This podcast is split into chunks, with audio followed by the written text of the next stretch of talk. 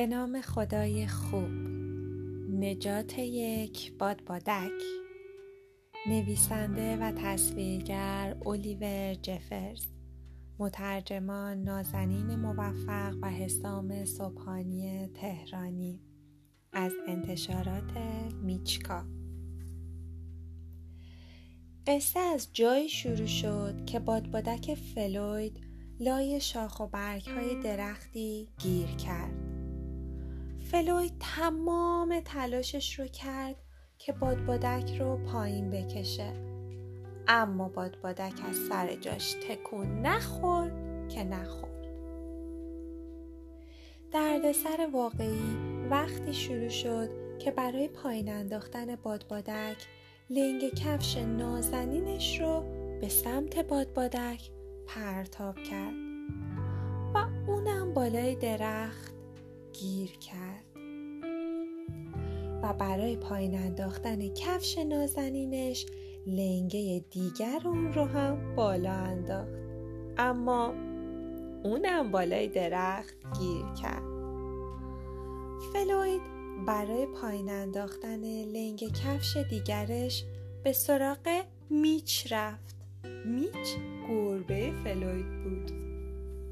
گربه ها همیشه لای شاخ و برگ درخت ها گیر می افتن، اما نه اینقدر خنده دار. فلوید رفت و یک نردبون آورد. آخه میخواست یه کار درست و حسابی بکنه و نردبون رو بالا انداخت. مطمئنم حدس میزنید چه اتفاقی افتاد.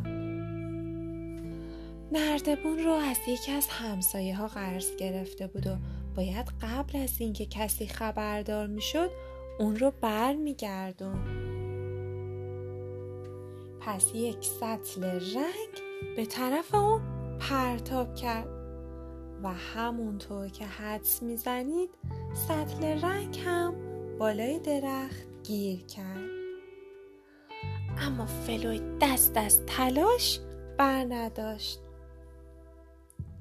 یک اردک برای پایین انداختن سطل رنگ، یک صندلی برای پایین انداختن اردک، دوچرخه دوستش برای پایین انداختن صندلی، کاسه دستشویی برای پایین انداختن دوچرخه دوستش، در ورودی خونه برای پایین انداختن کاسه دستشویی، ماشین پدر برای پایین انداختن در ورودی، آقای شیرفروش برای پایین انداختن ماشین پدر، یک اورانگوتان برای پایین انداختن آقای شیرفروش بیچاره که همسایه ها منتظر اومدنش بودن،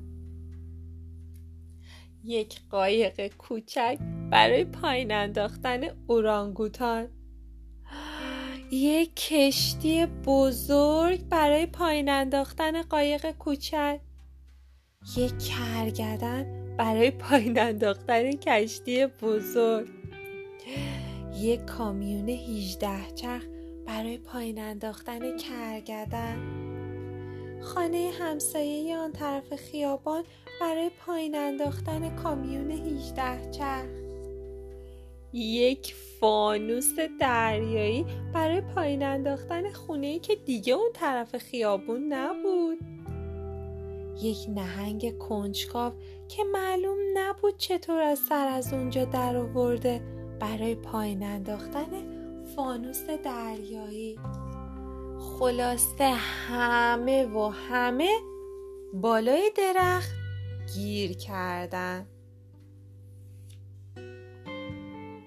یک ماشین آتشنشانی که از اونجا عبور میکرد صدای همهمه رو شنید. آتشنشانا ایستادن تا ببینن آیا کمکی از دستشون برمیاد یا نه، اما به بالای درخت پرتاب شدن. اول ماشین آتشنشانی، بعدم آتشنشانها یکی پس از دیگری و همونجا بالای درخت میان کرگدن و کشتی بزرگ موندن. به سرعت خبر ناپدید شدن آتش نشانها همه جا میپیچید و فلوید مطمئن بود که توی دردسر بزرگی میافته. سپس فکری به سرش زد و رفت تا یک اره پیدا کنه. با دقت تموم اره رو نشونه گرفت و بعد به بالای درخت پرتاب کرد و بالاخره موفق شد.